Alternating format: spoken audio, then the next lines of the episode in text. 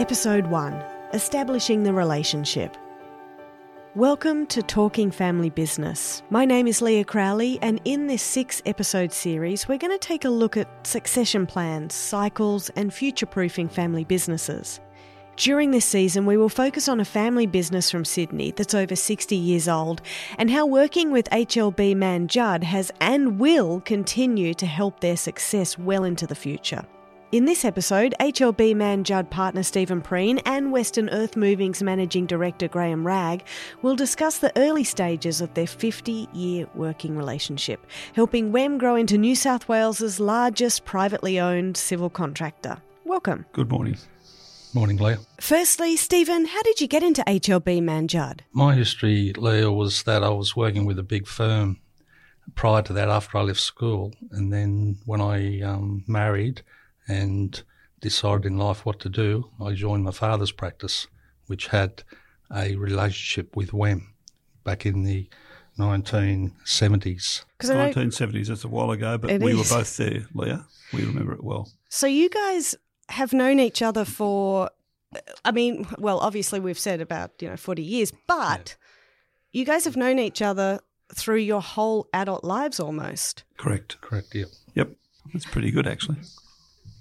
We had our ups and downs, you know. Really? Yeah. It's like a family. That's right. Like a family. We always um, have, have discussions and arguments and so forth, and we um, never never um, agree to. We, we always agree on each other's point of view and go forward on that. Nice. That's Nice. right. And the arguments are always, discussions are always held at the table, and we stand up and shake hands and move on. That's- some good, vigorous discussions. Well, I was going to say that's got to be a really important way to, to, to deal with working relationships, right? Oh, look, it's um, it's essential. Whether it's in your relationship with your advisors, like these guys, or, or whether you're with your own staff and your customers, if you can't uh, bring the right degree of passion and, and veracity into the discussion, sometimes you may as well stay home, cook pancakes all day. That'd be all right, though, wouldn't it? No, no, Great. there's rock to be ripped. We've Yeah. Okay. stuck into it. Okay. Well, look. Speaking about rock, can can you give us a bit of a Western earth moving history?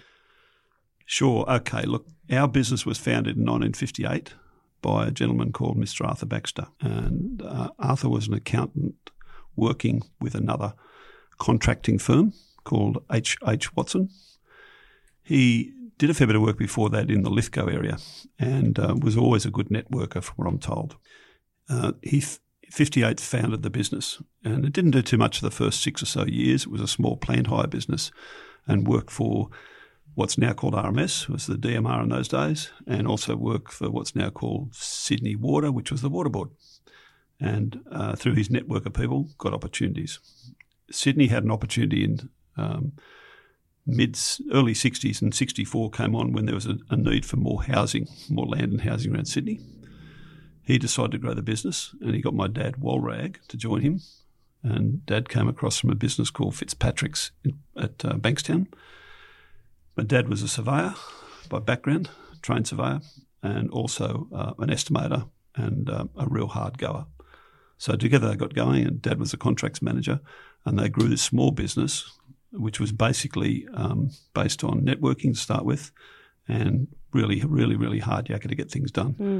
And they start off just on the, premise we try and stick with now, which is, um, you know, you, give your word, you stick by your word, you make the handshake, you deal with it. You've got a contract in behind it that'll support it. That doesn't get drawn out at all.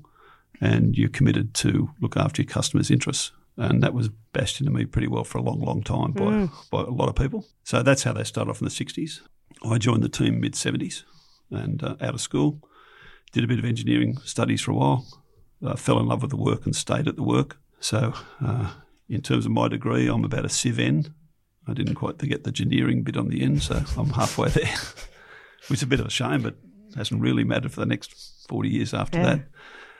Um, and then Dad and I got the opportunity in '86 to purchase the business from Mr. Baxter, and by that time, yeah, we'd had a lot of contact with Mann Judd and others. Probably with a few different names. You, you guys had a few different names through that time. Yeah, originally Mann Judd. Exactly. Yeah. And the HLB came along and put in front of that. It's kind of it's kind of like uh, do, you, do you remember landline numbers? They always Oh, atta- yeah. they always ta- attach the numbers at the at the beginning So Yeah. you know you would have a nine five something, and it would ended up being nine nine five. Yeah. That's what you. That's what yeah, you well, I, I can remember my home number being six digits yeah, really. only. And I don't even know my home number now, so Yeah. times have changed a bit. Anyway, look, Dad and I got the chance to buy the business 13th of June 1986 with a lot of advice from Mann Judd. And then Dad and I worked together for another 14 years. Dad retired in 2000. I took over his interests with a lot of advice and help from people. And then, luckily enough, about uh, probably about uh, 2008 or 9, I suppose, Mike joined our business and he's graduated right through from doing his construction management and all range of experience through. And he now works as our general manager and um, partner, shareholder, fellow director. And know, we work very closely with Mann Judd now through that period. Um, I suppose the later experience recently has been on a real um, strategy review, sharing our, getting our next uh, decade vision together. And Steve and wider members of the team have helped us, particularly Tom Roberts. And, uh, you know, we're actually today meeting with all our team, well, 25 of our leadership team to go through that and um, get them as excited as we are. Well, we, we will be catching up with Mike and Tom in later episodes in this series. So I'm, I'm glad that you gave us a little uh, a tease of, of, of uh, who they are and, and, and what we can expect to discuss with them. Stephen, when we touched on this before, but the importance of long term working relationships. I know that you guys at, Mann Judd have a lot of them. Where do you place the importance? Is, is it the whole encompassing working relationship, or is or are there particular parts that you really try and focus on? Well, I think the yeah the important thing is to get to know your client, and you develop that relationship with that person and the people who are involved in that client client and all their activities, and from there you go off in different paths, and you have the support of other partners in your firm when you look at different aspects of what's going on.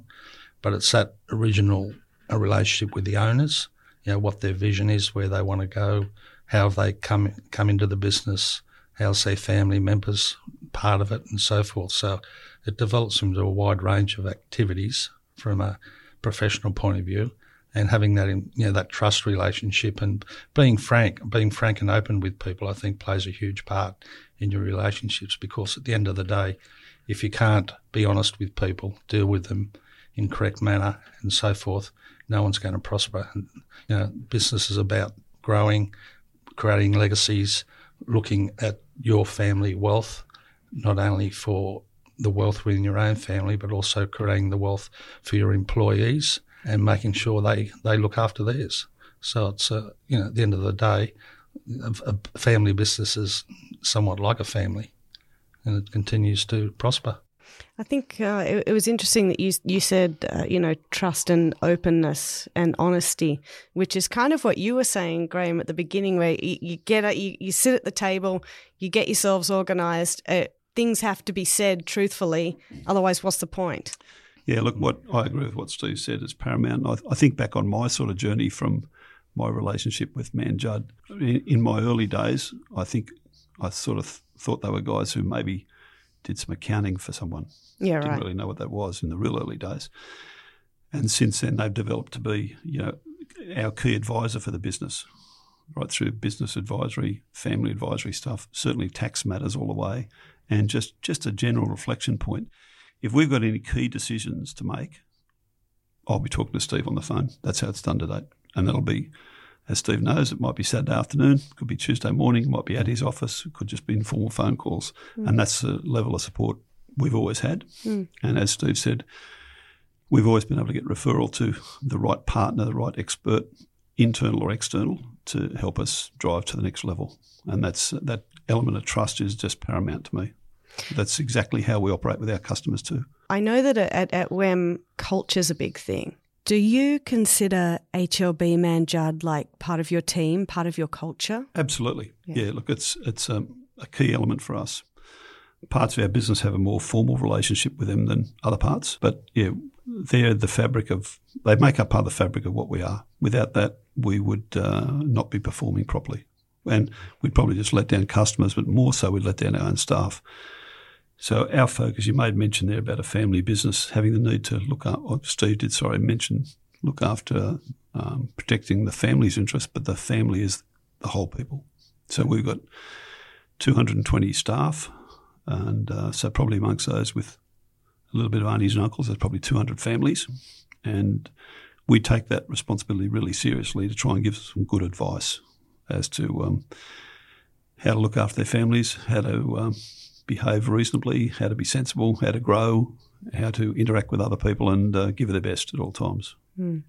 Uh, Stephen, taking a look maybe at WEM and, and other businesses that, that you deal with or have dealt with in the past, how important is culture within these companies in terms of survival?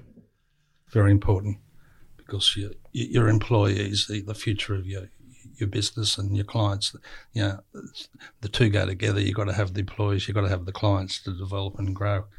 And Weston's has come from, you know, originally involved with them in the plant. They had plant hire and the contracting side of the business. And then both of those areas developed and there was sort of separate responsibilities for Arthur, Arthur Baxter and, and Graham Wall when Wall was running it before Graham and Wall bought out Arthur's share of the business and so forth and developed it. But I think one of the um, important developments of the company has been in the 1990, 90, 91s when we had the recession. Yeah, right. That, the that was, the last one, right? Yeah, yeah. That was, that was, tough times, and that really showed the spirit of WEM and what they you know had to fight to survive, and the relationships they had with the bankers and so forth, mm. because everybody was in the same boat. Things weren't going well. It didn't matter what you were doing; you had to be you know tighten the hatch, and, and that's when you had the sort of culture come into play, and people supporting you, and you were supporting them, and making sure you didn't just go around nilly willy getting rid of everybody without considering you know, all aspects of what's going on. Yeah, we got a, the right sort of advice at the time and um, knuckled down and worked out how we just keep everybody working. And, uh, you know, we changed from, uh, took on the challenge of previously only working inside Sydney, the greater Sydney area, to winning a whole lot of work outside Sydney and uh, still using everybody employed here to work as need be, where be.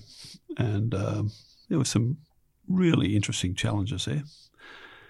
A lot of them are not fit to be shared on this podcast. Okay, okay. fair enough. There were some some uh, wild and woolly activities that sort of uh, you know we can reflect and laugh on, but they created character within the business. They added a lot of strength to it, but they're probably not some of us, some of them not our proudest moments to look back on. So when HLB Mann Judd initially started working with Western Earth Moving, what were you looking for in that relationship?